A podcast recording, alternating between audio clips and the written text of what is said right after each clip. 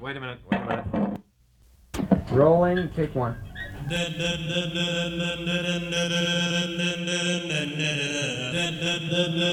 it going to be all right?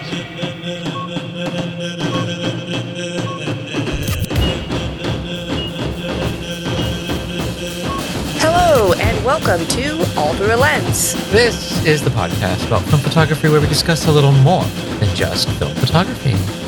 Vanya. And I'm Eric. We have a unique show for you this time around. We'll be talking to both Kate Miller Wilson and Taylor about their recent collaborations.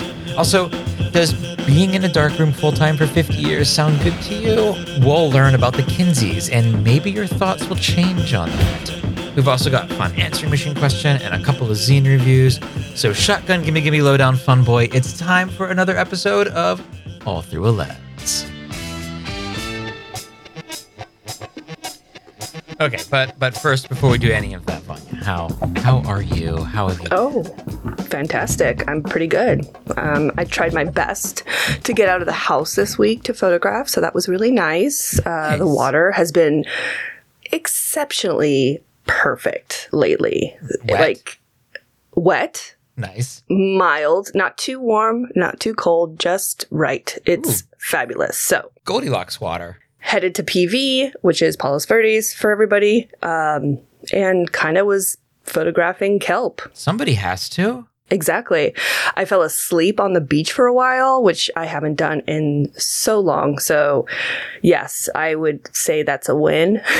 Yeah, absolutely. it sounds actually getting a little chillier here, so sleeping on a warm beach doesn't sound too bad. exactly. I've been doing my best to kind of savor the last bits of summer, uh, trying to pay attention and try to be a little bit more present in the day. The days are starting to get a little shorter. If everybody has noticed that.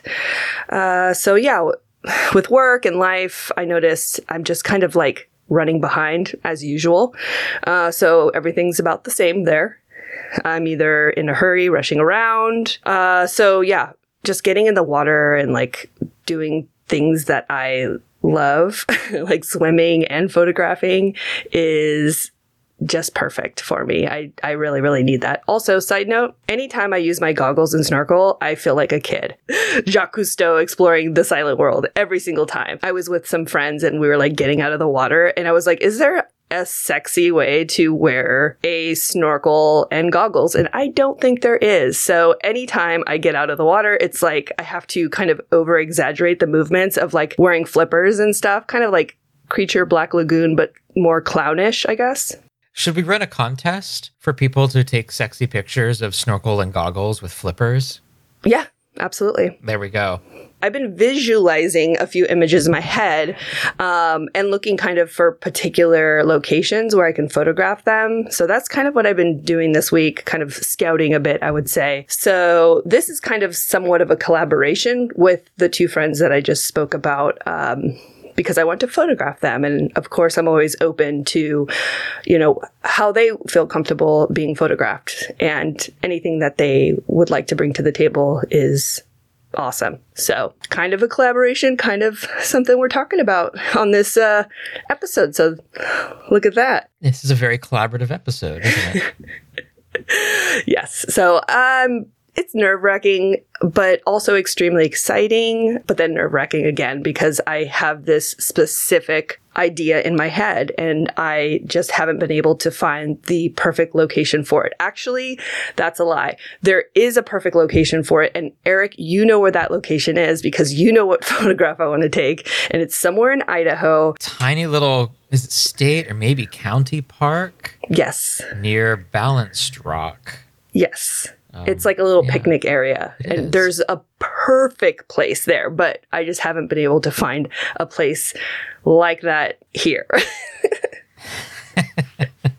so it's going to be a minute, but yeah, super excited. It's kind of been fun to scout a bit and um, yeah, photographing a lot. Things are coming. And that's about it for me. But Eric, What? I see you have some notes here, so please, please tell us what you've been up to. Well, this past weekend, or two weekends ago for listeners, I explored Columbia County, Washington. I'd been there maybe a year or so ago, but found some other places to shoot. Since it's October, I guess maybe subconsciously, I subconsciously decided to shoot cemeteries. I didn't realize that was the only thing I had on my list. And so that can get kind of cliche with like the faux spookiness. But, you know, I went for it anyway. Cemeteries in the early morning, like the, at the pre dawn and the dawn, are just beautiful places.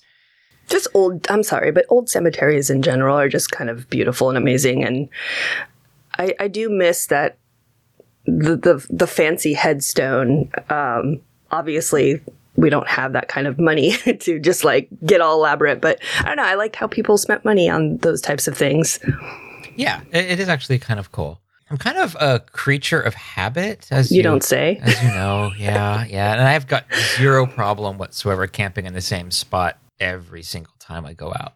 But this time, I found a small campground on Forest Service land, and I, I don't know if you know what this means, but it was in a gulch. There's some words that in the English language that I am not a fan of, and gulch might be one of them. So it's not a valley, a gulch. A gulch is not a valley, it's not a canyon, it's not a ravine, it's not a gully. So Columbia County has a ton of these. Everything is, you know, Thompson Gulch or Highland Gulch. I have no idea if those are real places. They set me down like a rabbit hole.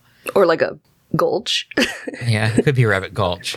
It sent me down Rabbit Gulch over what was the difference between all of these things. And since we have a film photography podcast, I thought I would talk about what the difference between a gulch and a valley is. And so basically, a gulch is named after the sound the water makes. Gulch's original meaning was gulp.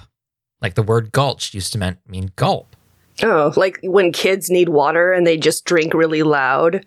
Yeah, like they can't like quietly drink water. It's like they're gulching it. or some adults, but yeah, they're gulching it.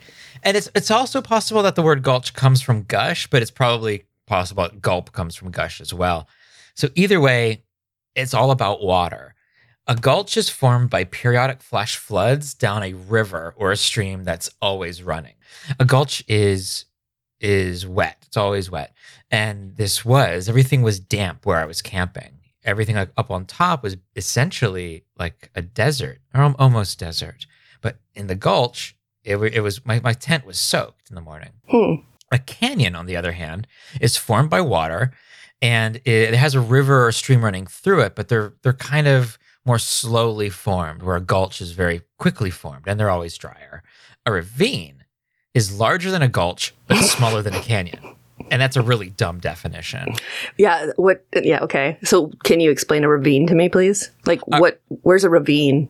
growing up we had ravines and i think what they are is when you're in the woods and there's there's like a, a, valley that's obviously cut by a stream but it's not big enough to be a gulch like a gulch is like a big fucking deal And it's not big enough to be a canyon. It's smaller Definitely than a a canyon. yeah So it's a rav- okay. So just like a smaller version of a canyon. Or, yeah it's like a steep valley maybe okay. yeah a gully on the other hand Oh, is is basically a ditch a hollow it's more of a small depression between the mountains.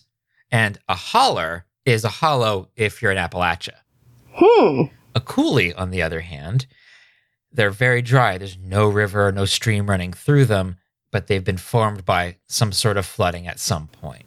Yeah, that one is kind of a bummer for me because Cooley sounds like somewhere really cool where there's water.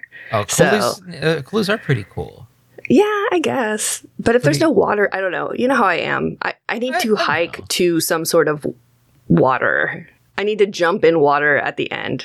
That's kind of like the uh, the satisfaction I get after like you hike to a waterfall or something like that. I don't know. So all these words mean all these things, and words aren't computer programs. Their definitions shift over time. And so much of all of this is really subjective, especially when dealing with how locals named things. The locals may name a ravine a gulch. And, you know, you can't really tell them, hey, you know, your ravine is actually Well, a gulch. actually, can't do that to locals. Don't do that. So, but But on another note, this was my first solo trip of the year where I didn't take along my journal. Remember, I've been journaling and I, I didn't take it and I really missed it. I was wondering if you were going to talk about that. Yeah, Hmm. I missed it. And it's not just because the sun sets at 6:30 and you know, I had a lot of spare time on my hands. I brought I brought the Lee Miller book that I've been reading Oh, nice. and that was great, but I did. I I, I think that that my memories from this trip they won't be as clear as others, even though I took a, a fuck ton of photos. I think the memories I, I think we store or I anyway store memories in photographs, but also in writing. And store isn't the right word, but we'll go back to what I said about words a little bit earlier.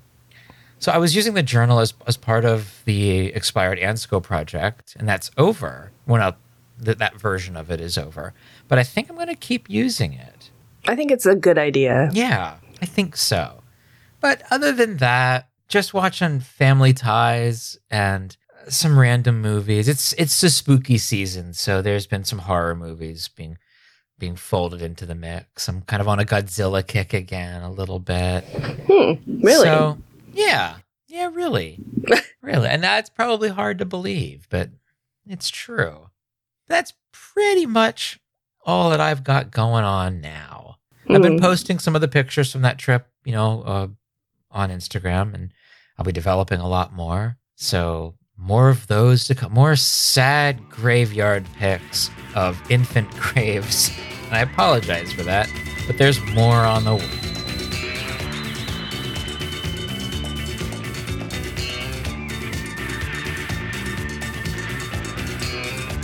Well, it's that time of the episode again, right at the beginning where we slip on our house cardigans and cozy up with our slippers, and we're all comfortable and warm and fuzzy. And so naturally, naturally, we're going to check the answering machine.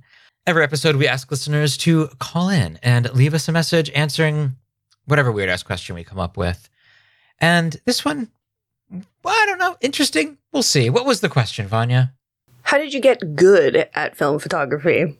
Hmm, how did you get good at film photography? We got we got six or seven replies, so push the button. Hello and thank you for calling all through a lens. We are not home right now, so please leave a message and maybe we'll get back to you at some point. I don't know that I'm necessarily good at it, but I found that following a wide range of professional and amateur photographers can help you redefine what isn't acceptable in a photo. Uh, especially because grain, blur, uh, lack of level, none of these things make a photo bad. They can even be what make a photo exceptional. It also helps, of course, to look through different cultures.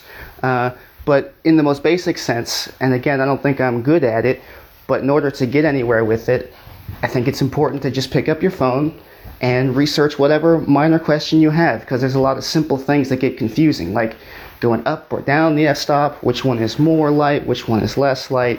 Uh, you know, are the various weird things about each camera. Every time you have a question, whatever it is, stop and look it up. Researching what you're doing, funnily enough, it helps you be a better photographer. And so I guess what Robert we haven't heard from Robert in a little while, Yeah, right? I was like pretty excited to hear from him. Yeah. Thank you. Thank you, Robert. But yeah, I, I think learning from people and I and I know that we all get a little well, we all have we all have full lives. You know, we're leading like completely other lives than we are in, you know, that you know, separate lives from from photography in a lot of ways. You know, we have families or or issues or problems or whatever. And I think it's really hard to remember to be open, to be helpful to people and you know because that, that does come around in a weird not really karmic way but in just so you know if you if you're nice to people and help them people are generally going to be nice to you and help you Absolutely. I, I I just got a meme recently too, and it was like talking about like some of the bad, like none of your friend, your film photographer friends tell you about the bad stuff, you know, like bad scans or whatever. And yeah, there's always like those things with any sort of hobby or any sort of craft. Uh, you're going to make mistakes, but also the community that was built through Instagram, surprisingly enough, has been quite a place to meet people that are doing amazing things. And most of the time, if they're not too busy, they will even answer your questions and that is so awesome. I've heard it from a few people where it's like, yeah, I get these like these questions that they could probably look up, but I could see why they are asking me. I get that a lot. I could answer a number of the questions that I get every day with, here, let me Google that for you. But one, that would be a real dick thing to do. yeah, And that's also rude. People, people don't always know how exactly to word the question. They're not even sure what they're asking sometimes. yeah. And so they may get it right or may get it to the point where you understand it as a fellow photographer, but that Google isn't gonna know what the fuck they're talking about. So I got good at film photography by spending about eight semesters in a junior college program in and out of the dark room, taking black and white and color, more black and white than color. And I got evaluated a lot in all my stuff by my professors and by my fellow students and put my stuff up at critiques and got better and got better at printing and evaluating prints and learning how to develop for the way I wanted to print and just spent way too much time in school taking classes but loving every minute of it and I like the darkroom almost better than any place else. So thanks. Bye. it's kind of terrifying to have your entire class critique your work, but I think it's very, very useful and helpful. Helps you build relationships, helps you see what other people see. Because sometimes when you're photographing something, you have to realize that people are probably not going to just automatically know what you're going for. So to kind of get other people's impression on your work is nice. Instagram kind of has helped with that, I would say a little bit for the most part. But being in a class and having big prints in front of you and peering down is is really really fun. It's a fun process. Yeah, I've never had that. Um, the only critique I've ever really gotten is unsolicited critiques from various social medias, and, and all of that is unwanted. But if you're in like a full on class in person, and I think in person is like a really important part of this. I could be wrong. I think so. I, I mean, being critiqued by people you can't see and who can't see your reaction, there isn't any kind of real world interaction. I think there's such a tendency for, you know, like your resident neckbeard to just type out a bunch of shit for you. I think I could benefit from it to an extent, especially when it comes to like building relationships. I'm I've been photographing for a, a, a while now. I wouldn't say a long time, but a while. And I don't I'm not sure like if I were just starting out, I think that that could benefit me in a lot of ways. But now I think that I would be I would benefit from it in different ways. I'm not going to change my style. I'm pretty much not locked in, but I'm I'm doing my own thing. If I'm going to Yeah. change, it's because I'm wanting this change. But I think building that relationship with people would be interesting for me at this point. I think so. Because I, I don't have much of that. I have a bit of it, but I don't have a lot of it. And I think that would be an interesting thing to do. And also, you know, if I were college age and having my peers who were also college age, that would be interesting too. But I'm not college age. Hi, Eric and Vanya. This is Dave from Dave's Grain and Pixels. Huh. Um, how to get better at film photography. Well, I don't know if you ever like get to that the penultimate um, spot where you are as good as you need to be at film photography. So I guess what I'm saying is I'm still working at it. And that's what I would suggest to anyone who wants to get good at film photography. Keep working at it. Keep taking pictures. Don't worry so much about what type of camera to get. Use the camera that you have until you get really good at it. Don't worry about all those fancy film stocks. Just use the ones that you're familiar with and practice and get good at it. And then branch out a little bit. Anyway, that's my suggestions. I think he answered it perfectly, honestly. I'm exactly where he's at with everything in my life, including trying to be the best person that I could be as far as myself. It's, you're constantly working on it. You're never just like to the top and you're like, all right, I'm done. I'm good at this and that's it. So might as well try something else. It's never like that, really.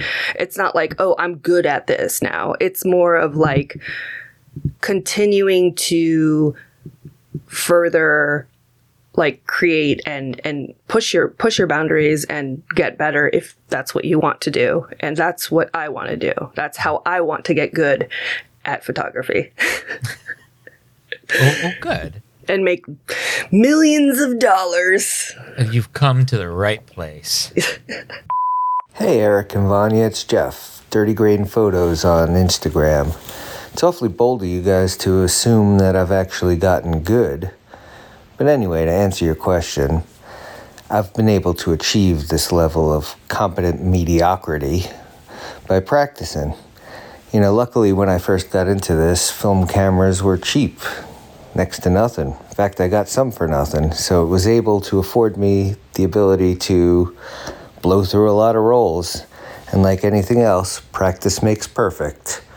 Or, you know, halfway decent, I suppose. Anyway, guess that's it. Talk to you guys later. Keep up the good work on your end. No pressure.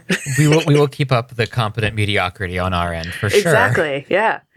It is about just getting out there and doing it. You can't just be behind a screen and just decide, okay, I've done, I've read every single photo learn book, like any kind of book Learn possible. book? Le- learn book, you know, the books that you learn in. Well, actually, I've had all those, like, I have Introduction to Black and White Photography. Sure. I've probably read through that a dozen times and I still mix up certain things. It does not matter. It doesn't stick in me. The one thing that does is getting the camera in my hand, going out there, looking at the light and and practicing. So, yes. 100%. We said um, when you said practice makes perfect, it reminded me of this. I had this third grade teacher who was a really intense person, and he he had a sign up. This is for third grade that said, "Practice does not make perfect. Perfect practice makes perfect." Oh god. And I'm like, oh, okay. Even He's as a third hero. grader, I'm just sort of like, yeah, I get what you're saying, but it was a very, it was the start of my frustration with other humans. I think it probably Hmm. started before then, but that really just that sticklerness of well, actuallying fucking third graders was re- a real big issue for me. That said, he he was the teacher who got in trouble. He got in trouble for two things. One, he lit the chalkboard on fire to teach us long division. I- Nice. I, don't remember long division, but I do remember that he caught his chalkboard on fire teaching. that is amazing. Yeah. And second, he would put on MTV the whole day. Like it was it was like a good chunk of the day I was watching which watching videos on MTV. Now this was 3rd grade, which would have been 82, 83 maybe. So it was some really really good stuff. It was when MTV was just playing like literally anything at all. It didn't really matter what the video was. It was just like whatever the video was. They they put they played the Cheech and Chong videos. They I, I remember the Cars. I'm thinking like Billy Idol White Wedding. Is that around the same? Yeah, Hey Vanya and Eric, this is Mina from Sydney. I'm on Instagram as at crook and flail. Uh, this question was really hard to answer, um, and I gave it a lot of thought, and I recorded this message a few times and then deleted it. I'd say I only became good at photography in my own view when people saw my photos and started to interpret them in different ways to the initial intention that I had shot them. I sensed at that point that the photos that I was taking were not just appealing to me and what I could see, but could also connect and resonate with others. has that happened to you? A few times, but I don't really talk in depth with, uh, about my photos too much. Well, this fortunately this doesn't require you to. It just requires you to listen to other people doing it. Well, yeah, I mean, when sometimes I get a random like comment, just I haven't had any shows recently or zines or anything, so uh, just the few comments I've been getting on stuff is kind of, I guess they're nailing it, like ooh colors, and I'm like, yeah, colors. see what you see. I, it happens to me once in a while, and it's always like, it's always so refreshing. I, I used to get it, you know, I, I, I probably have mentioned it a few times. I used to write poetry, and so I used to get it a lot with that because I think that's more demanding of interpretation, whereas a picture can just be let be a picture, and that's fine. Whereas a poem, you you do tend to mentally pick it apart, since we often think in words um, more directly than we think in, in images, especially with an image we're just looking at for the first time. But it is interesting to get that. I, I, I have gotten it a few times, but I've never associated it with like, well, now I'm good. But I think I will. I really like this answer. I do too. He- hearing it, I'm just like, well, I never even thought of this. Never even crossed my mind. Well, so when we were talking with Becky, she was talking about evaluation. I was kind of almost saying the opposite, where it's like you're you're hoping that what you're trying to get across is coming across, but it's even more powerful that people can see beyond that and and they can come up with their own meaning, and that's that's great. I would rather that, to be Yeah. honest. You're pro. Yeah, I would say you're probably right on that. yeah, I don't. Like, I uh, let's be honest. When I'm out taking photos, I'm not thinking incredibly deep thoughts about what I'm shooting. I'm just not. I'm there in the moment. I'm enjoying the day, and then when it comes out, then that's a different. That's a different time for me. I'm. I am reflecting on on the day. I'm, ref- I'm reflecting on what the photo means to me, and and maybe some history behind the photo definitely affects you know what I what I think of the photo. And when I show it to people and they come up with something else, that's exciting because I then see that too. I've never really been faced with somebody coming up with an idea and me just being like, "Oh no, no, no, that's definitely not what I'm going for. I, that's not it at all." I'm sure those things could exist, you know, but I'm I'm very okay with honest interpretation being what the photo's about. You know, my my the so-called ethereal intent in a lot of ways does not matter. Being open to interpretation i would say is important just in general anyways. Oh, being kind of closed off in that way. I mean obviously like if this is like something really really important that you need to address something then of course you explain that. But having having the the window like open for people to kind of um, imagine something more to your work is is really neat. Yeah, it is. Hi, this is Jeffrey Pittman on Instagram. Uh, great show, guys. Hey, uh, I've been at this uh, photography thing for 40 years, and I think the key to getting better is just keep learning from mistakes and pressing forward and never giving up, just like a lot of other things. Uh, thanks for all the great work you guys do. Take care. Bye. Don't worry, Jeffrey. I will continue to make mistakes for another, hopefully, 40 years and maybe learning from them. I'm not going to like say guarantee that I'm going to learn from them, but I will be making them. I I cannot learn from mistakes because I just don't make them. Shut up. Yeah, I do. I do make a, a, a lot of mistakes. Me too. I just killed a roll of 220 Shanghai black and white. I have no idea how I did it. It was a mercy killing. It was a mercy killing. It was like a pillow on the face type Yeah. of situation. That, like where Shanghai. you didn't realize it was going to take 12 minutes and 30 seconds to smother that roll to death. and you've learned to just keep doing that with Shanghai. I hope. Yeah, yeah. I'm trying to think of the last mistake that I really learned from. And and do you learn from mistakes? Well, here's the difference. The, the perfect practice makes perfect potential bullshit. And the learning from the mistakes ideal, they're diametrically opposed to each other. Mm-hmm. You know, I mean, you can learn to you can learn from your mistakes to you become perfect and then keep being perfect, which is what perfect practice apparently means. But I think that's silly.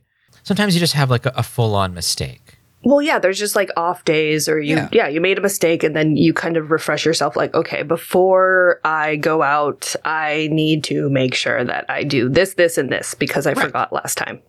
But most of the mistakes aren't full mistakes. Most of them were, I I think I could have done this a little better or a little differently. Mhm. And you know, at some point, those don't those those stop being mistakes and just start being your work, where you sort True. of fade out what you don't want and fade in what you do. Well, so you're evaluating the way that you're working. Yeah. Hi guys, Michael here. So, despite the fact that I still don't consider myself a particularly good photographer, there was a specific moment in time when I decided that I just might be good enough to even call myself one. And it was when I found out that I won my first photography contest.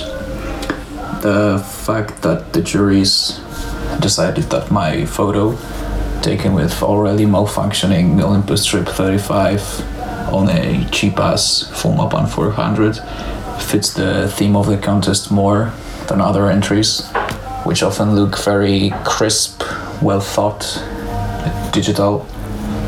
Was very heartwarming and reassured me that even with my equipment, my work can be appreciated outside my group of friends. Cheers, guys.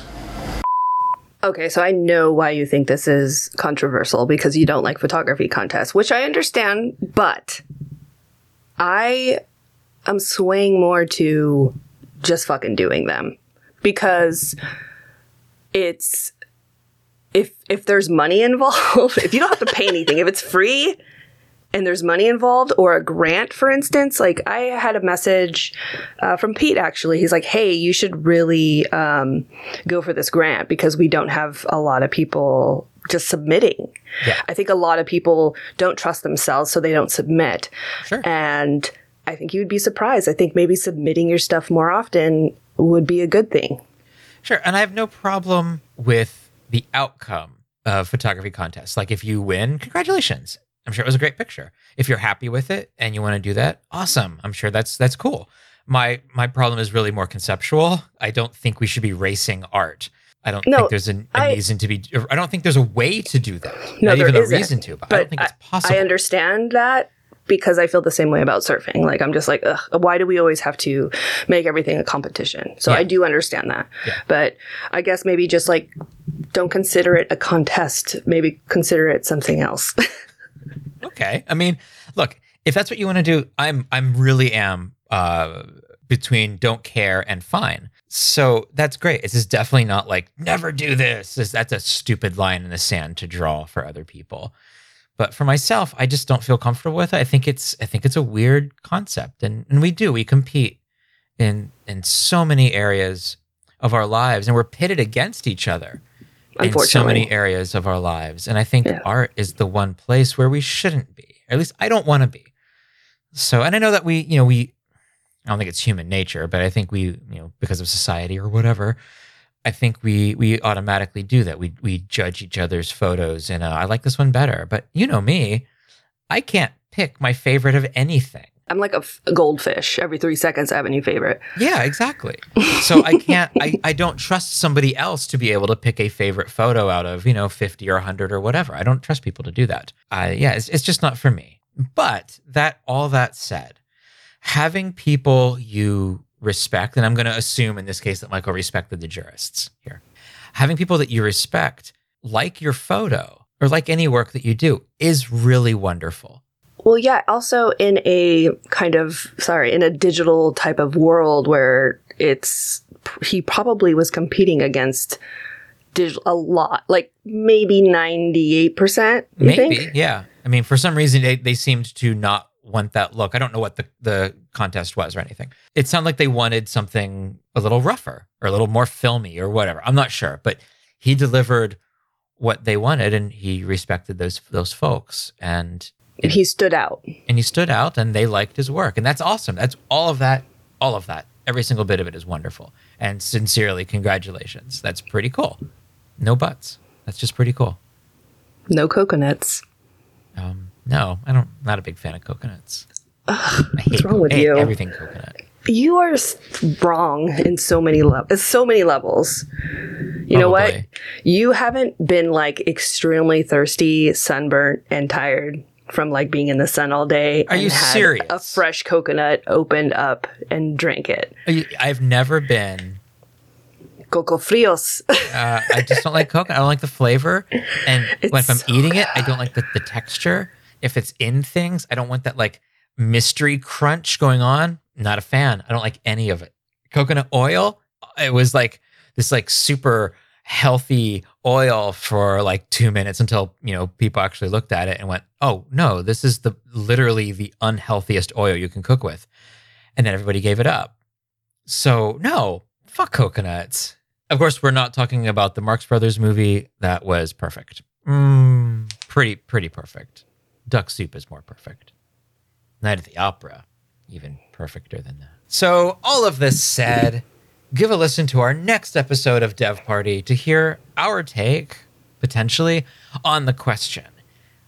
But until then, Vanya, what is the next question we are asking? Well, since the next episode is our Halloween episode, this is the most fitting question we can kind of think of. What happens to your camera when you die? Yes, all of your cameras. what happens to all of them? Call our answering machine and leave us a message. And by call up, we mean go to Instagram and leave us a voice message. And if we like you very much, which we probably do, we'll play it on the next episode. The deadline for this one will be Tuesday, October 18th. It's a very spooky day.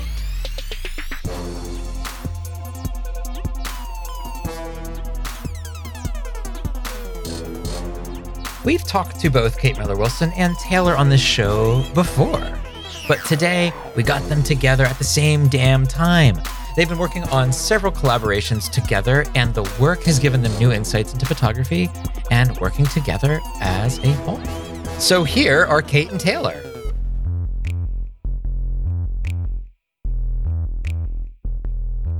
So, how long have you two been collaborating together? I think that you and I have been shooting one on one since just like July. I- Yeah. It, it hasn't been that long. No, it hasn't. Yeah, we were trying to sh- like fit in, you know, as many sessions together as we could, but like we're busy. You Yeah. know, in a perfect world, we would have shot more. So, do you see like the collaboration? Do you see it differently than shooting together, or is it just kind of semantics? I think it's different than shooting together because it's like it's more one on one and we don't have to find a way to divide time between mm-hmm. people. It's always one person is taking the photo and one person has a job of, as the model essentially. Mm-hmm.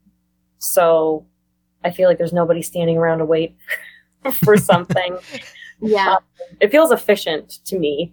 Oh, Yeah. I like that. I think that the the collaboration aspect of it is just comes from like building off of each other's ideas. I mean, we are shooting together. One person's shooting and the other person's being the subject, and then it switches, and we switch every couple shots. Yeah. And then each shoot maybe twelve sheets of film, and but the ideas are like our ideas kind of build on each other's. So that becomes that I think that it becomes a collaboration because of that. Just like that openness to sort of like brainstorming. Mm-hmm.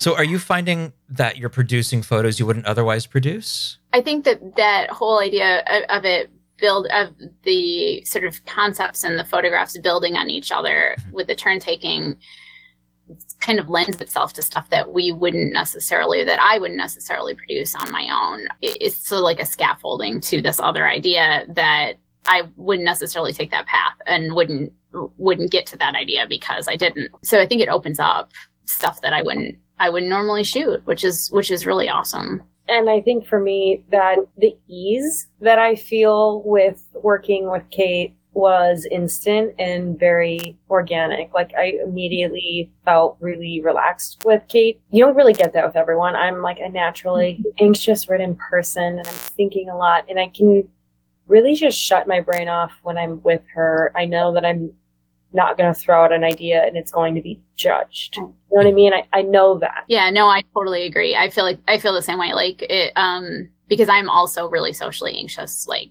I do awkward things all the time.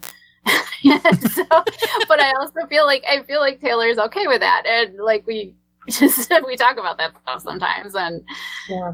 And I, and I think the idea that that the things that we suggest are going to be accepted, and it's not there's no judgment about this. Like, oh, I don't know about that, or you know, yeah, it's like incredibly awkward and clunky at times. Yeah. But like we both know that. Like we know that we're not there to like have this idealized version of what taking photos is. Like we know that the idea is like right. It's a goal that's bigger than looking cool. Nobody's here to look cool. Yeah. It's just an added benefit, really. Well, I I have uh, Taylor just got one, but I don't think we've used it yet. These like flesh colored leotards, so you can do like like without having clothing become part of the story, right? Like that's one of the appeals of nude photography is like the, the clothing. If you if the model's wearing clothes, the clothes say something about the model and the situation. and can shut out some of how the viewer can step into that. Like without that part of the story, it's like, oh, okay, you know, it could be anybody, it could be anything happening. And so we can do that with these with these leotards. but but they look they look naked. and so it's it's always really funny because like there was an old lady walking her dog one time and I'm just like running around in this skin colored leotard. It always happens to you. I don't know wh- why the the, time. the people will walk by and she has the new leotard on and they have to like. take a second look. What, what, yeah, would you recommend the skin colored leotards for just general photography? It seems to be helping you. It it doesn't hurt us. Okay. But it is helpful We- and we like that. I mean, you can you can do a lot with, Mhm. with that. Yeah. we really like that reoccurring theme of anonymity and what we're Mhm. doing because I think it's a it's it's a nice breeding ground for ideas. Mhm. When you take out the fact that I'm shooting Kate, I'm shooting a figure that's either a body or a body part or something that is you know her face has been obscured by something. I I think one thing that that can be very effective in a photo is is to leave room for the viewer's own experience. So the viewers they're looking at it and brings their own life experiences, sensory experiences, all of that. And if the subject is anonymous, then that in some ways is easier. And it is, it's just different. Like you can have a portrait and the person has emotion and that connects to the viewer because they have emotion or they've shared that emotion before. Taylor, you were first photographed by Kate about a year ago. Like, how have your own photographic ideas changed since then? Well, as you know, I shoot a lot of abandoned landscapes. I'm aware of this. and I really only get to go to North Dakota maybe twice a year to feel to to satisfy that need that I have, to scratch that itch that I always have. And that isn't here in the cities. But I hike and I love nature, but that's not cutting it for like the creative need that I just started feeling. I approached this time with Kate initially as like practice. Um, I knew that she had so much experience and that there was a lot that I could pick up, but also just practice um, photographing like parts of her. And after doing that a lot, I knew that I really wanted to keep going with that. And I think that that has sparked a new seed of creativity. Watching Kate, it's opening up my mind all the time. I'm like, whoa, this is endless possibilities of things that you can create. And it's just like playtime times a thousand, and you're a kid and you're standing in the river, and it's just like, it's so exciting. You guys call it playing cameras. Yeah, that's what I call it. Yeah. I love it. I know. Kate has coined that term, and I stand by it. yeah, it is like that though. Like like playing dolls. My sister and I used to play dolls. Mm-hmm.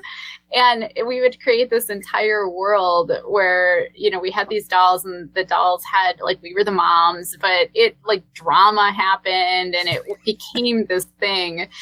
You know, you create this amazing pretend world and you don't get to experience that as an adult. Like there aren't that many ways you can have that collaboration and and create together something that you didn't have individually. Shooting with another photographer and Taylor and I have done a lot of this and it feels like that very much. It's like that same like intense excitement of creative flow but you're sharing it. It is like playing then, like when you were a kid. Yeah. Like, yeah. hmm I haven't felt that way in a long time. You know, that like really, you know, when you're a kid and you just like have this like excitement that's there.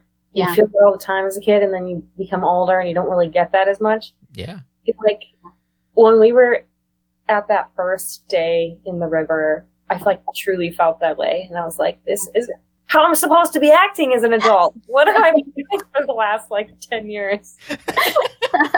it's like going through the big costume box and you're just deciding like what you're going to dress up as, basically. So okay, let's let's let's talk props. You you do both use them. What comes first, the prop or the idea?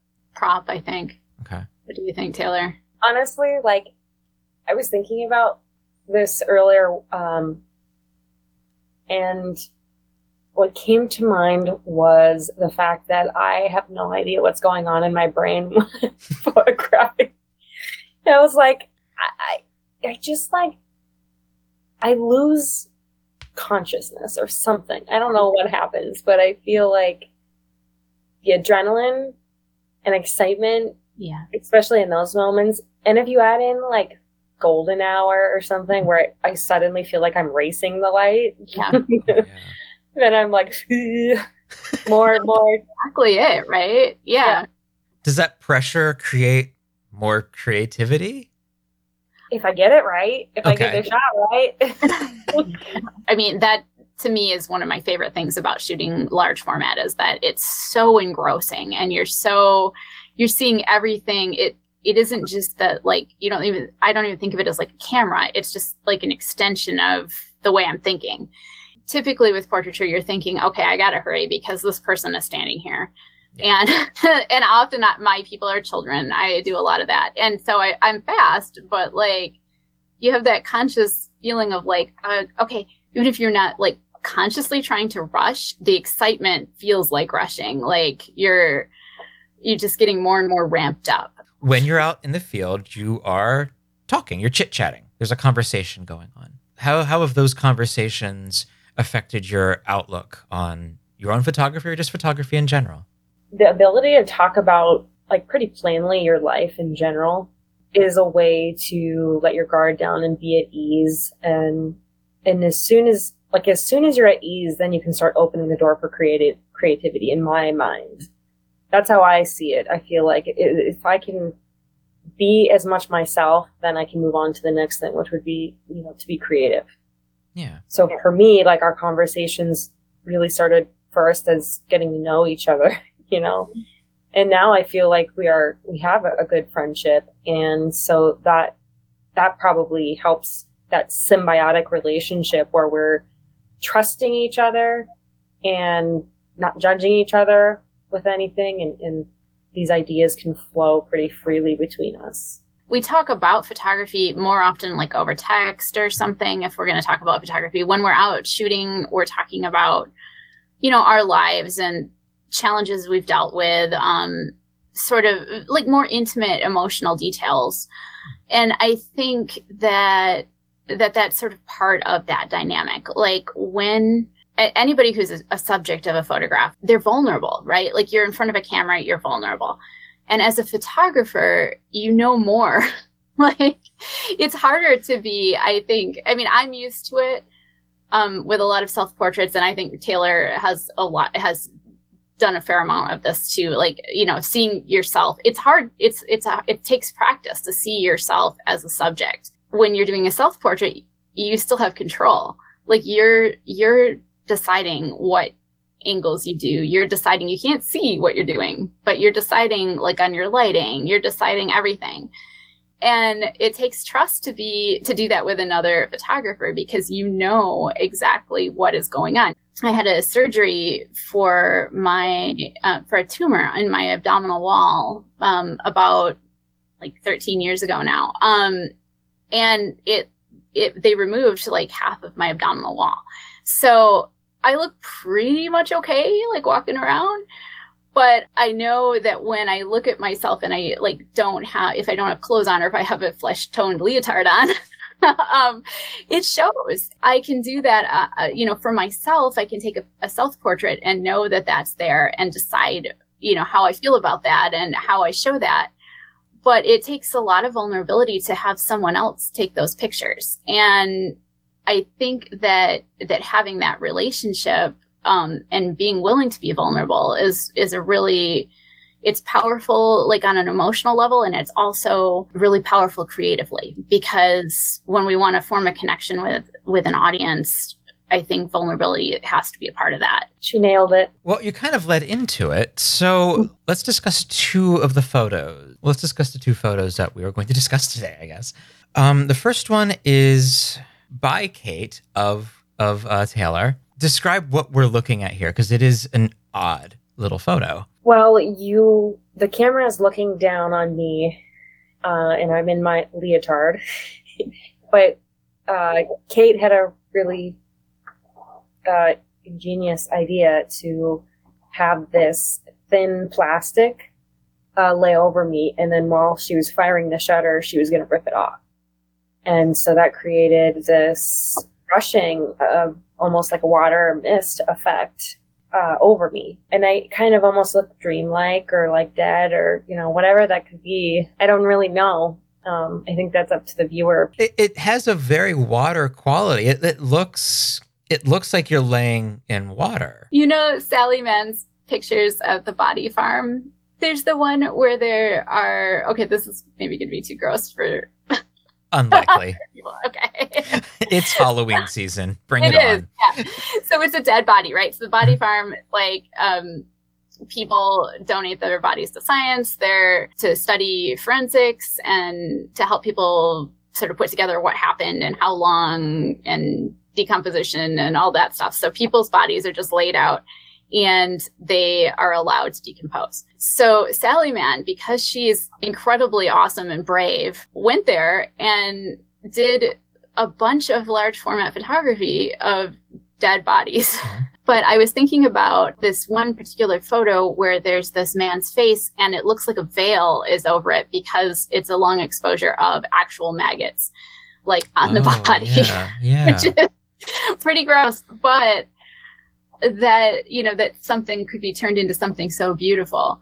I I I've just always thought that was amazing, and obviously that is not what was happening here. But I was thinking about how a long exposure can have that sort of veil-like obscuring effect, and and that having that sort of lack of clarity it, it has a magical element to it. We waited till it got really, we were losing the light, and I was waiting for that that time because I really, like, I knew that I and I went with my meter to find like the darkest spot, and then Taylor laid down under a tree because it was really dark there, and then it was a half second, and I just pulled the the plastic at the same time that I clicked the shutter, and it turned out the way I hoped it would, which is always amazing when that happens.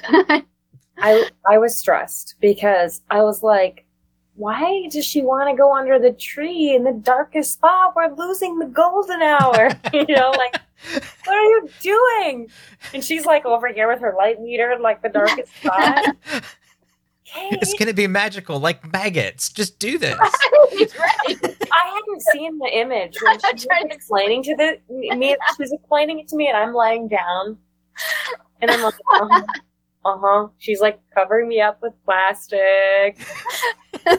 This is fine. It's all going well. I'm covered in plastic. Her results surprise me, and they aren't what I was expecting. Even as a photographer, I don't really know what what is going to happen. It's really exciting because I can be the model and, and, and see an image of myself and think, wow, that's me there. Wild.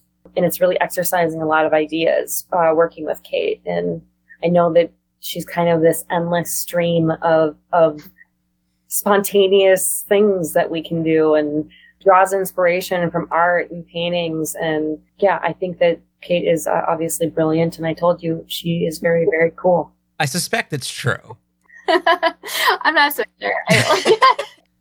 So we'll move on to to your shot, Taylor, of Kate. Kate, could you describe Taylor's? so it's this backlit photo of me standing in a field and i have um like this diaphanous piece of fabric that's sort of glowing in the light. And i'm maybe not quite a silhouette but there's texture of grass too. And it's just this beautiful like the tonality is beautiful the light is beautiful.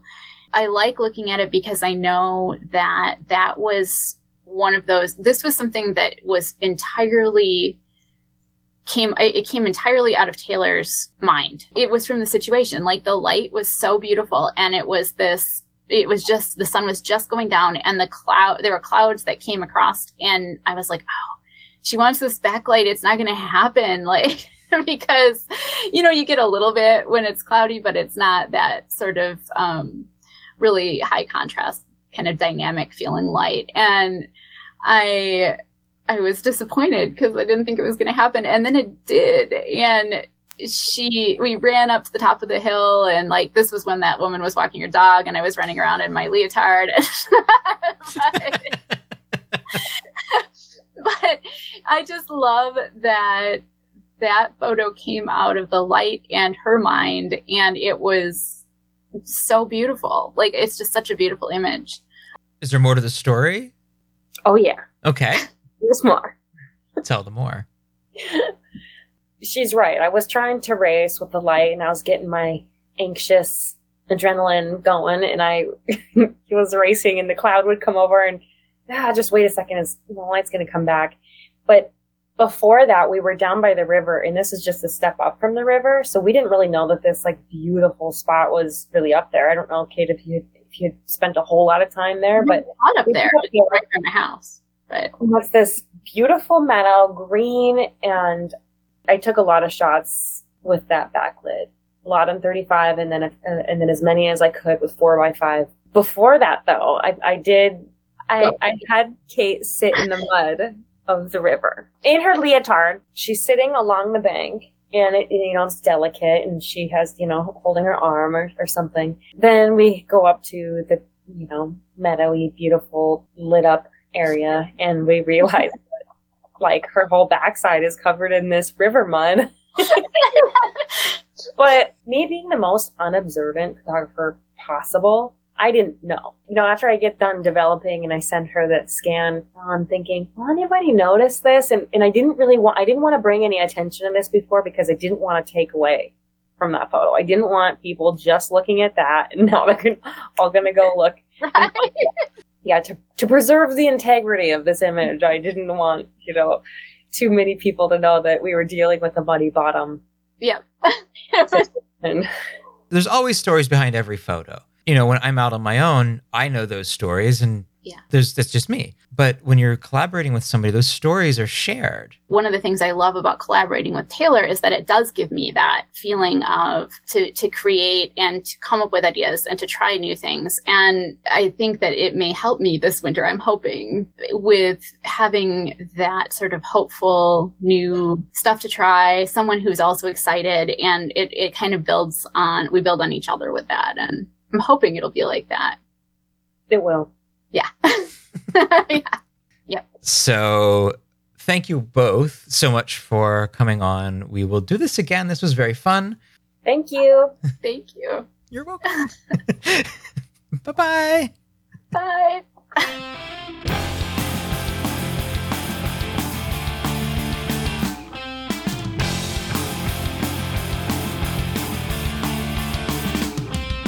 The devotion of Tabitha Kinsey to her husband and photographer Darius Kinsey produced thousands of beautiful prints. As Darius captured the logging camps and railroads of the Pacific Northwest, Tabitha spent 50 years hunched over a basin under a red light, developing, fixing, and washing countless prints. With Darius on the road almost constantly, she raised two kids and was compelled to employ her nieces to help her around the house or in the darkroom.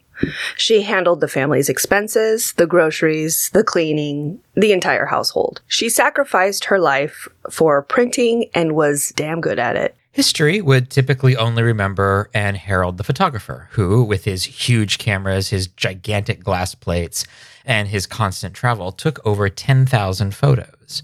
But with the Kinseys, the work of Tabitha the printer and devoted wife has also been remembered. Five miles south of the Canadian border lies the little village of Nooksack, Washington. Tabitha's parents, Samuel and Elizabeth Pritz, moved here from Pennsylvania. Tabitha was the youngest of six children. All worked on the farm outside of town, though Tabitha found herself more interested in fashion than farming. Born in 1875, by her late teen years, she modeled herself after one of the Gibson girls with a mussed up bouffant and a dress with a high collar. By the time she was ready to leave home, she was offered the farm by her father. Her brothers and sisters all had their own homesteads and marriages, but Tabitha wanted none of this. Tabitha wanted to live in the city, and her father gave her a dowry to make it happen. She dreamed of the bustling streets, the lights, the parties. Already well known in the Nooksack Valley, Tabitha was courted by the local boys. She was practically the valley's belle. Soon she was engaged to be married to a railroad conductor, a handsome man who could provide for her while giving her the independence she craved. But all this changed in late 1894. On a rainy winter day, a traveling photographer with dark hair and a boyish face pulled up to the farm and offered to take the family's portrait. He captured both the light and Tabitha's eye. The railroad conductor knew of this itinerant photograph man, as he called him. He threatened to shoot him dead. For several days, there was serious concern that he might follow through. Fortunately for all, time eventually healed his poor little broken heart. Tabitha's heart was taken by this photographer, Darius Kinsey. Their romance was swift and intense. Darius was born in 1869. He hailed from Missouri and sought a life in the West, traveling to Washington with his brother in 1889. Together, they established the Mount Si Hotel in Snoqualmie, 20 or so miles east of Seattle. And as a side note, Mount Si doubles as Twin Peaks Mountain in David Lynch's Twin Peaks, and Snoqualmie doubles as the odd little town with a dark secret. Shortly after arriving in Snoqualmie, Darius discovered photography. His first camera was a relatively small 6.5 by 8.5 format. He received instruction from two photographers, one in town and another, Miss Spalding, in Seattle. By the spring of 1890, he was in the field and shooting. Within a year, he had himself an 8 by 10 as well as a 4 and a quarter by 6.5. Already, he was traveling to logging camps to capture scenes almost nobody was capturing. Unable to make a living at this, he turned to traveling to small towns around Seattle as a portrait photographer. This was when he met Tabitha. In the year leading up to their wedding, Darius went into business with another brother, Clark. They worked as photographers, though it's likely Clark served as his printer. His collection of glass plates, the only available and usable medium at the time, was growing. Hundreds were stored in his studio in Snoqualmie. Tabitha and Darius were married in October of 1896. Darius had not just fallen in love with Tabitha, but he had fallen in love with the lands north of Seattle. While she wanted to move to the city, he chose the town of Sedro-Woolley, 35 miles south of Nooksack, and still 70 miles north of the city of Seattle. Darius's brother, Clark, remained in Snoqualmie as the newlyweds moved into their new house just two blocks off the main street of their new town. Sedro-Woolley was on the rail line and was one of the larger towns in the area. There was a social scene, though mostly centered around the church. This suited Darius just fine. He was a good Christian man, and this made Tabitha a good Christian wife. Her social circle soon revolved around the church, and her life was soon overtaken by the studio. The Kinsey studio opened in their home the summer of 1897, less than a year after they were married. By the following year, they purchased an adjacent lot and expanded. They ran all sorts of ads in the local newspaper, always reminding potential clients that they honored the Lord's Day. We take pictures every day in the year, holidays included, except Sunday. Darius's skill in the studio under the dark cloth was certain even before he met his wife. Tabitha quickly learned not only how to shoot a portrait, but how to develop, fix, print, touch up, and tint. And soon, she was second to none.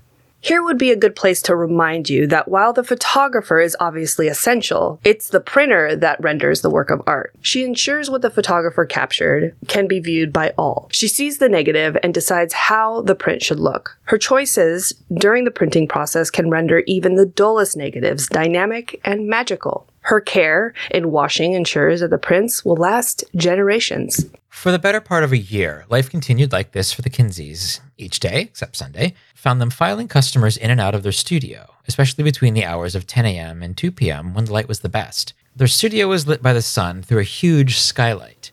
But this would soon come to an end.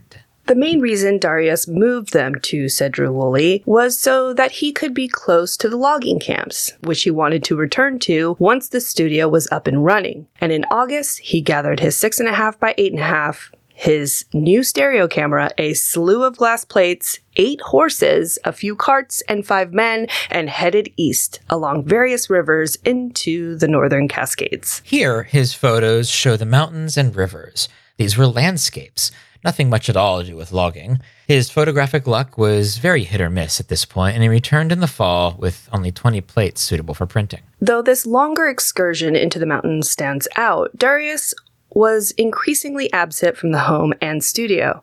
He left every chance he could. Week long trips to logging camps and back on the circuit, taking family portraits and school pictures. This left Tabitha alone with the studio for days on end. The studio didn't simply shut down when the photographer was away. Tabitha herself must have taken over the duties behind the ground glass.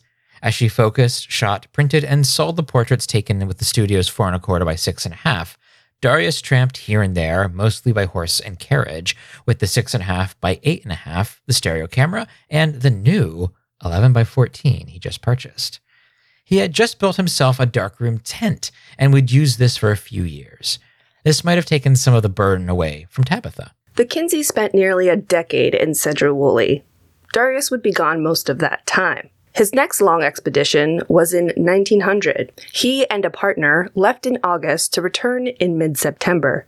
They traversed a hundred or more miles in total, staying around Slate Creek, a mining district, and logging camp. He was shown around by a boy named Glee Davis, who recalled Darius decades later. He was all tied up in pictures. He wanted a picture of everything. Take a picture. Oh, I'll get a picture of this. Well, here's a picture.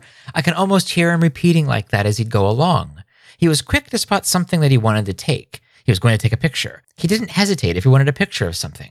He was ready to get it in the best shape he could. His photos from this excursion captured life along the Skagit River, the roadhouses, the shacks, and cabins. He'd pose the inhabitants outside of their homes, sometimes showing them at work, other times having them hold implements of their trade. Darius's photography through Tabitha's prints began to receive nationwide acclaim. In 1900, he was asked to send some for the display at the World's Fair in Chicago. Also during this year, Tabitha gave birth to her first child, Dorothea. Throughout much of what is written about the couple, Dorothea never comes up, especially in the early years of her life. With Tabitha in the studio and darkroom most of the time, they must have employed a caretaker. With two solo expositions under his belt in 1902, both he and Tabitha took an expedition together.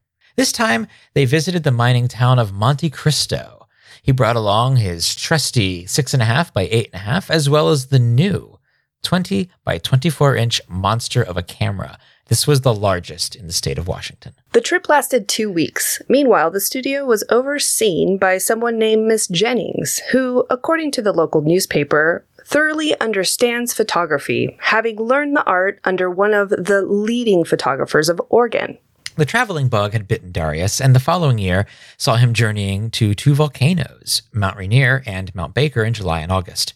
He was nearly killed on Rainier. They were hit by a blizzard at 8,000 feet one day and narrowly escaped a rock slide the day after. Tabitha joined him for the Mount Baker trip, even shooting a number of photographs on her own. Though they could not reach the summit due to the nearly numberless crevices along the way, they saw smoke rising from the crater. Tabitha, along with a friend, Fronia Farnsworth, real name, wore long dresses and smart straw hats. The party hiked until they were low on food and then made camp for a few days by the lake. By the end of the excursion, the skin on their faces were peeling and their lips were swollen.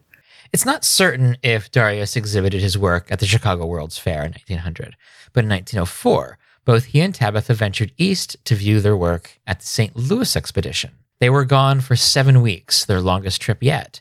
Along the way, they took 800 plates.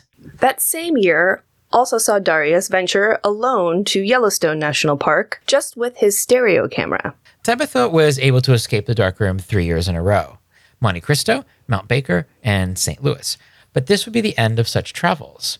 There was a change coming over Darius. The studio's ads in the local paper were dwindling. It's possible that they had more than enough business to keep them going, but it seemed as if Darius was losing his interest in everything. The following year, 1905, Darius left behind Tabitha, the studio, and all of his cameras but one. The local paper reported that he left in search of health, but never said where he went. If any photos were taken during this extended solo trip, none survived. He was also spending even more time away in the woods with his 11 by 14, his go to camera for logging camp photos. He now had almost no interest at all in studio work of any kind. 1905 was their final year in Sedro-Woolley. Tabitha was finally getting her wish to move to the city. Their time in Sedro was remembered by all, but mostly for their photos and their time at the church. There's no record of them attending any social gatherings or parties. This is a far cry from the life Tabitha wished for herself before meeting Darius. Of course, without Darius, she'd have no excursions to the mountains and no trips to St. Louis. In the studio, she did more than serve as an assistant. With Darius gone almost all the time, the studio and the darkroom were both hers. The hours were long and the work was hard, but she had variety. She was more than a machine developing, printing, and washing. With their move to Seattle in 1906, Darius vowed that he would take no more portraits. This, of course, meant that Tabitha would take no more portraits. They established their home and darkroom on East Alder Street, less than a mile away from where Imogen Cunningham would set up her first studio. The differences between the two photographers, Darius and Imogen, were vast. It's almost certain that they must have known of each other. What the conservative Christian Darius Kinsey must have thought of Imogen's naked men lounging about the icy lakes of Mount Rainier is as obvious as it is hilarious. He would absolutely have disapproved. But what of Tabitha? It's difficult not to imagine a different life for her. What if she had been able to move away to the city before meeting Darius? Would this Gibson girl in waiting have fallen into Imogen's collection of artists? Would she have eventually found herself crouching naked in the tall grasses, posing as a fairy? She would have arrived in Seattle just as Emma Jean received her first camera. But for Tabitha, the move to Seattle was not one of exploration and artistic diversions. It was one of work, and only work. When they moved, Tabitha was pregnant with her second child, and Darius Jr. was born in April of 1907.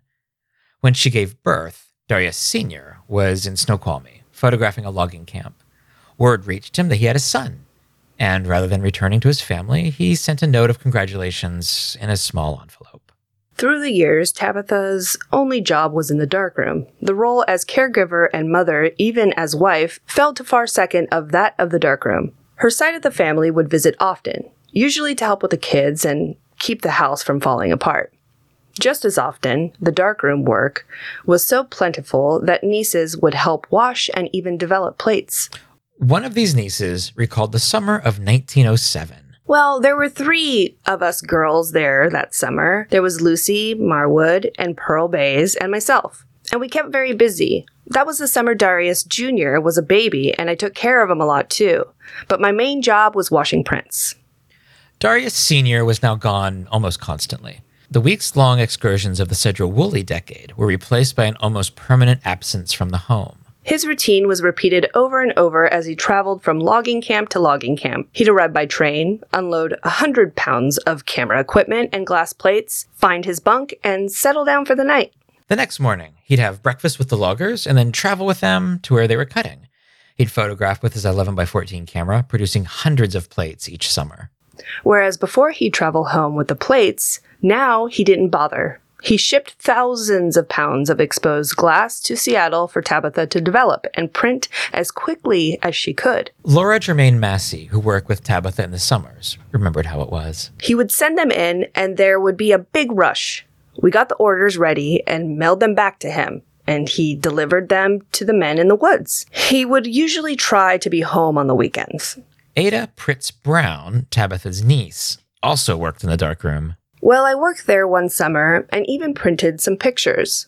I learned to print and I washed the pictures, 11 by 14, you know, those great big pictures. And I went with my Aunt Tabitha to the depot to deliver the pictures. And oh, were they heavy. They just about killed you off. Well, I do know that she spent an awful a lot of time in the darkroom, and she did a lot of the tinting. He never could have done the work he did if it hadn't been for her help because really, she did. You might say the main part of it after he took the picture. The main part of it getting them ready and finishing them. He would have the glass plates delivered to the door, and they would come sometimes quite late at night. We would hear the doorbell ring, and we would say, Oh, that's more pictures. Well, it ruined Aunt Tabitha's back. So much lifting. Made her a cripple. Just got her back all out of place. This went on for years and years until finally in 1914, Darius switched to film. This, of course, didn't really lessen the workload for Tabitha. More than anything, it made the postal worker's job easier, since film weighs only a fraction of what glass does. For Tabitha, the weight of the film must have been welcomed, but it required just as much time in the darkroom. With film came a different kind of work. Darius purchased a Folmer Schwing Cirkut panoramic camera and itself deserves some explanation. The Cirkut used roll film, kind of. It was in a roll. It was five inches tall and maybe 25 inches long. To photograph a panorama, the camera was placed on its tripod and focused upon one end of a scene that you wanted to shoot. Atop the tripod was a toothed cog, and on the camera's bottom was the mirror image of that cog. Once properly fitted, when you'd pan the camera left or right, the cogs would move the film along with the camera. So as you panned from the left to the right, the film would move with the image and would be exposed through a small slit. Think of it sort of like a scanner. The small slit would scan the image onto the film as it passed by. In the end, you'd have one very long negative on a roll. Tabitha had to invent some way to not only develop this massive roll, but to print it as well. Uh, with film also came a realization. Over the two decades he had been shooting on glass, they had acquired a huge catalog of heavy plates, most of which were 11 by 14. And so in 1915, Darius took an inventory of all 10,000 or so plates. From these, he selected 240 to keep. The rest were reclaimed. One of his assistants, Jesse Elbert, explained. The rest of the film was destroyed, all of those that were taken down to Pacific Picture Frame, and there were a whole truckload of them. It was during World War I, and Pemberton, I think that was his name, that owned the Pacific Picture Frame, told me that he was so anxious to get the glass that he agreed to destroy the image on each plate. And they set up a hot tank and hired a couple of kids to scrub the gelatin off the plates. It seems that Darius didn't even keep the prints of the negatives he destroyed. Less storage meant that everything was becoming streamlined. There was the switch to film, but there was also the Ford Model T. This would allow him much more independence than the train would ever have given him. There's a wonderful photograph of Darius with his collection of cameras all arrayed on their tripods with the new Model T behind them. Of note was the 11 by 14 atop a 12 foot tall tripod. The family didn't outgrow the house on Alder, but with the money coming in from Tabitha and Darius's work, they could afford something larger. The family moved to Greenwood Avenue in 1919. By this time, Dorothea was 19, the same age as her mother was when she met her father, and Darius Jr. was 12. They opened up a business called View Publishing House, with Darius Jr. being a secretary and senior as the man, quote, behind the camera when all our films are exposed. Tabitha and Dorothea weren't mentioned at all. The logging had slowed down a bit, and Darius was losing interest. His gaze was turning not back home, but to industrial photography, especially the ever increasing number of dams popping up around the Puget Sound. He was getting older, and not having to lug the cameras way into the woods was what he needed. He'd still photograph sawmills and lumber yards, but those were easy to access. This practice lasted through all of the 1920s. His subjects might have changed, but the work for Tabitha was as constant as ever. She still developed, printed, and washed all day, every day, except for Sundays. In 1925, the entire family visited Yosemite. Here, as well as on other shorter trips, like the Columbia Gorge, they witnessed their father at work. Though he produced thousands of shots, he was meticulous and slow. He'd often forsake the family at the car and wander away into the woods by himself, 11 by 14 over his shoulder. The 1930s were much the same as the 20s. Alfreda Kinsey Tiddens recalled her time helping at the Greenwood House. I worked for them when he was going around the logging camps, and he would send in the negatives, and Aunt Tib would develop them. And I'd help her develop them. If I didn't happen to be there that day, she'd call and I'd have to dash up. When the negatives came in, we had to do them right now and then probably get the prints out the next day or so. So I was always in the darkroom with her and she'd ask me things. She'd say, Well, what do you think about this? Then she'd get a little more developer, and then she'd leave it in the tray and kind of look at it for a little bit. And when she'd get the negatives developed, why, we'd start printing. And then I had to make up all the orders, put them in big envelopes that had all the things written on them, and put on the envelope the name of each person. And then she'd drag them downtown, carry all that big load downtown, and mail them out that night or whenever she could. She was really a workhorse. As Darius and Tabitha grew older, she began to worry that he would get hurt, and in 1940, he did. He was climbing up a stump to get a photo and fell off of it. It didn't seem like he was very hurt, but that was it for him. After that, he never took another photo again. Five years later, at the age of 75, Darius Kinsey was dead.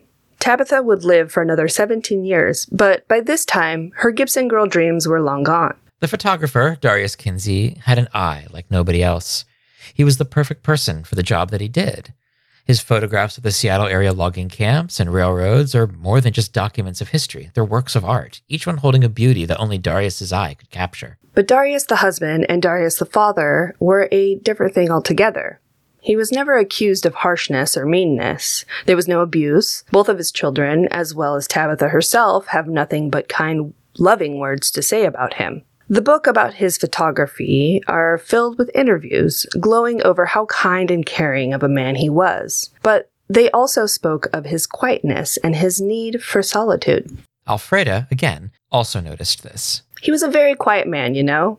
He never liked to be out with people much. And my dad, Alfred Kinsey, Darius's brother, used to tell me that when they were still in Missouri, Darius would like to go out with the sheep and go up the hills. He liked the solitude. He was kind of a deep thinker. His children grew up with their father absent, but with a dozen or more family members constantly visiting to help out and to spend time with them. Even without Darius, their lives were full of love and community.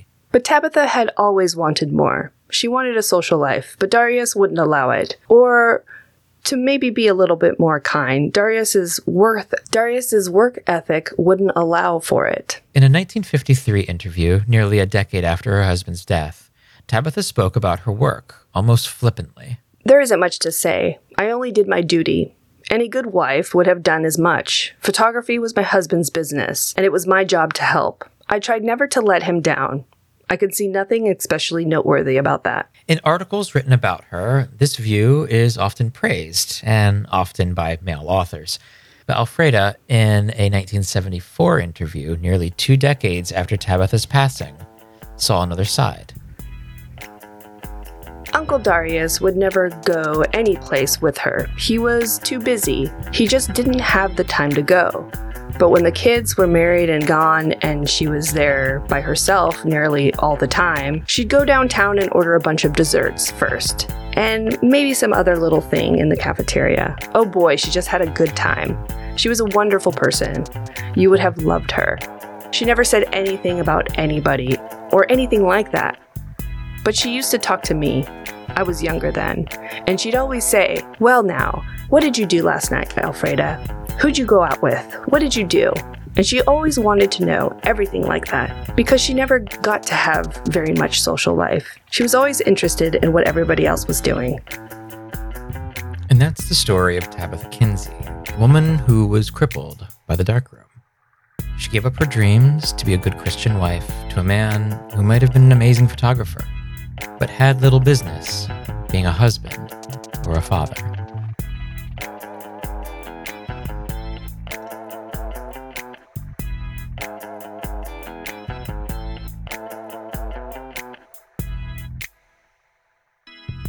One of the most wonderful developments that we've had in the film community is that more and more people are doing zines. So if you yourself produce a zine, we would love to review it. And if you know of a zine that we should review, we would love to review it.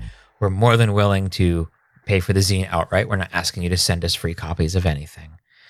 So this time around on this episode, Vanya, you have a zine for us. Yes, Farm Stands, Volume 1 by Al Robinson Welsh. I was supposed to review this like maybe two episodes ago. Okay. but it was swallowed in the nightmare that was my car after a road trip, of course. So when I popped into Picture Perfect Photo Lab in New Mexico, I met Alicia. They helped me with my film and handed me this great zine. Over the years, Alicia worked for several different farms. They loved to see all the different ways they would display their produce at the market. This tiny 4x5 zine is packed full of produce as well as lovely bouquets of flowers and yes, corn. Farm Stand is a quintessential look into small farming communities. Vibrant colors, delicious fresh produce will inspire you to maybe add something healthy to your meal as well as kind of appreciating the long hours and dedication it takes to actually be a farmer. We might not realize, but the way things are displayed is the difference between getting a sale or not. We might we might not really be conscious, but almost everything around us is a potential sell. So next time you cruise through the local farmers market, grab some apples and thank your local farmers. So the one thing I just wanted to mention, um, it is actually the most adorable size zine. It's super tiny and cute, but kind of perfect, almost pocket size, I would say. They said that they still have a few things available and they're working on volume two as well. So they're $10. DM them on Instagram to get a copy. On the back page, I didn't realize, but a lot of these pictures, some were in 2018, most of them were in 2020. It's kind of neat. It's lots of New Mexico, but also farms in New York and in Pennsylvania and even Pike's Place Market in Seattle. Wow, Pennsylvania and Seattle. Yeah, Pennsylvania, Seattle, Catskills, and Thailand too, Bangkok. Oh, wow. In 2011. So they get around. Been Very shooting film for quite some time. And it is it is really neat to look at. I enjoy it very much. It was kind of a little bit of a refresher from things that I normally see. It kind of just goes to show that it doesn't have to be this like giant thing. you can just make Yeah. Just make something, print your pictures. You will thank me later. And so you can get this by, you said, DMing at Al Robinson Welsh on Instagram.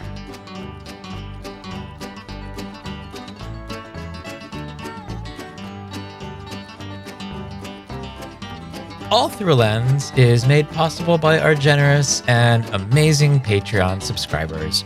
Through their small monthly donations, we're able to afford to keep the podcast running. See, Patreon helps us cover the expenses for hosting, but not just that. If we need audio equipment, Patreon helps cover that, and it also helps us buy the books that we use for research and the zines to review. to our Patreon subscribers, thank you. We couldn't make this podcast without you. Now, since we last talked to you, we've had two new Patreon subscribers. We have Chris W. and the username it is Arteragenus. Yeah. Okay, well, to both of you, sincerely thank you so so much. We really do appreciate it. Yes, we do.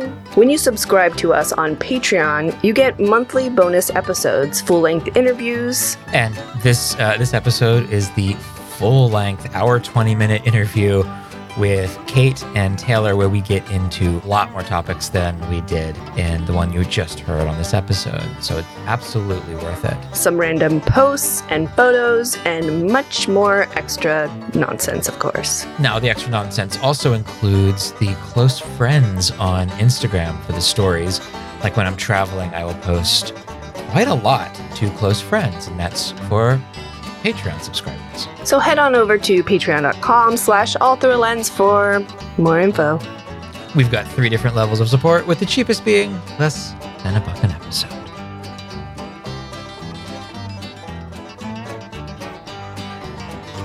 Well, Vanya, somehow, I don't know how, somehow, we made it through another episode. We did. Our 70th episode.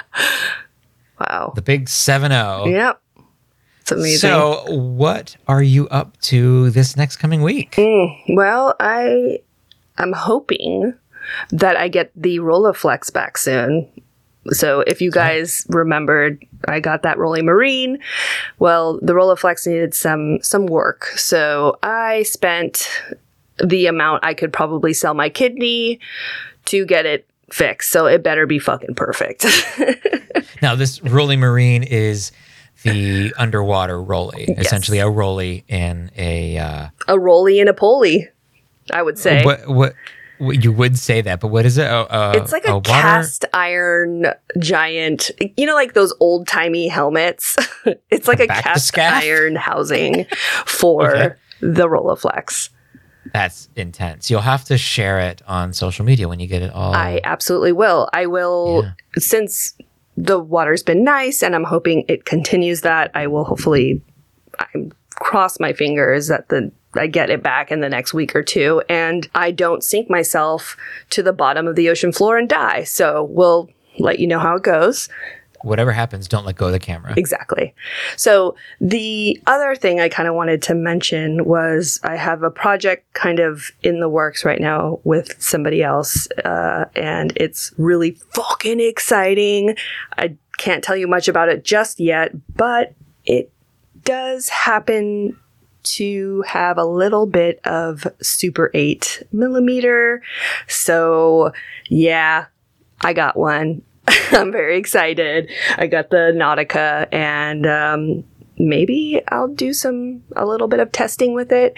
It's very expensive, so maybe not a lot, but at least enough to kind of get the idea of how I'm going to uh, be shooting surf, of course. Now, the Nautica is an underwater Super 8 camera. Mhm.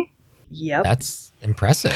Yeah, it's really exciting. Uh, it's going to be a little bit further up north uh, in the Santa Cruz area. So uh, if I survive the shark swimming around me, I will let you know how it went.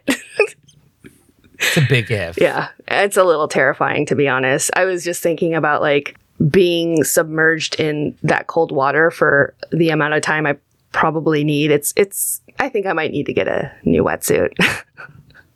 Oh no. How about you? How what do you got going on for the next 2 weeks? I would really like to get out camping again before like the colder and darker autumn sets in, but I, I don't know. If, it might I might have that might be over for the year, and that's kind of a bummer. October can be really hit or miss, especially when the sun's setting so early and rising so late. Sometimes it just doesn't make sense to go camping. Yeah, I, I guess the amount of light is kind of a bummer. Yeah, it's fine for day trips, you know? It's actually kind of nice for day trips. You get up really early in the morning and you get out there right when the sun comes up. And it's a nice warm drive the whole way rather than shivering in the tent waiting for the sun to rise.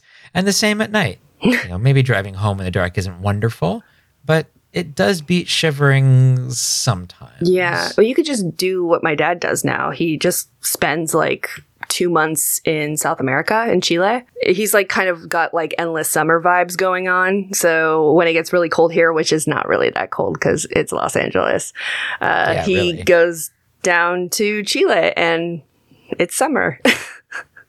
I mean, I, I guess I could do that. I, I do need a summer home. in yeah, Patagonia. Southern Hemisphere. You would have like, I don't know, 15 hours of daylight or something crazy. I don't know. I see no reason why that wouldn't work for my life right now. So before our next amazing episode, which I'm really excited to talk about, what Our do we Halloween episode. Yes. What do we have coming up for Dev Party? We will be talking about stand developing, why it works, how it works, why to do it, and it will be a longer dev party episode since it's stand developing. And so because the episode's going to be longer, we'll have a bit more conversation. You'll see. It'll be I don't know. It'll be fun. So our next episode is about Halloween, and if you don't know what the Diableries are, you soon will, oh, and you will thank us. Vanya, is there anything else they need to know? Thank you for listening to All Through a Lens. If you'd like to contact us, we're at allthroughalens.podcast on Instagram. By email, it's allthroughalens.podcast at gmail, and we're at All Through a Lens on Twitter. You could also check out our show notes on allthroughalens.com. Vanya is at Surf Martian on Instagram and at Silver Waves of Grain on Grainery question mark. And Eric is at conspiracy.of.cartographers on Insta and of cart on Grainery. Question mark. and speaking of question mark, make sure to hashtag your stuff. Hashtag all through a lens podcast to be featured on Instagram. You can find our episodes on Spotify, as well as Stitcher, Apple Podcasts, Google Play, and wherever else you find podcasts. Subscribe and leave a review. Thank you all so, so much for listening. We'll see you at the next dev party. We love you. Bye bye. Um, Vanya, Yes? do you want to go out and shoot? Fuck yeah, I do. Let's go.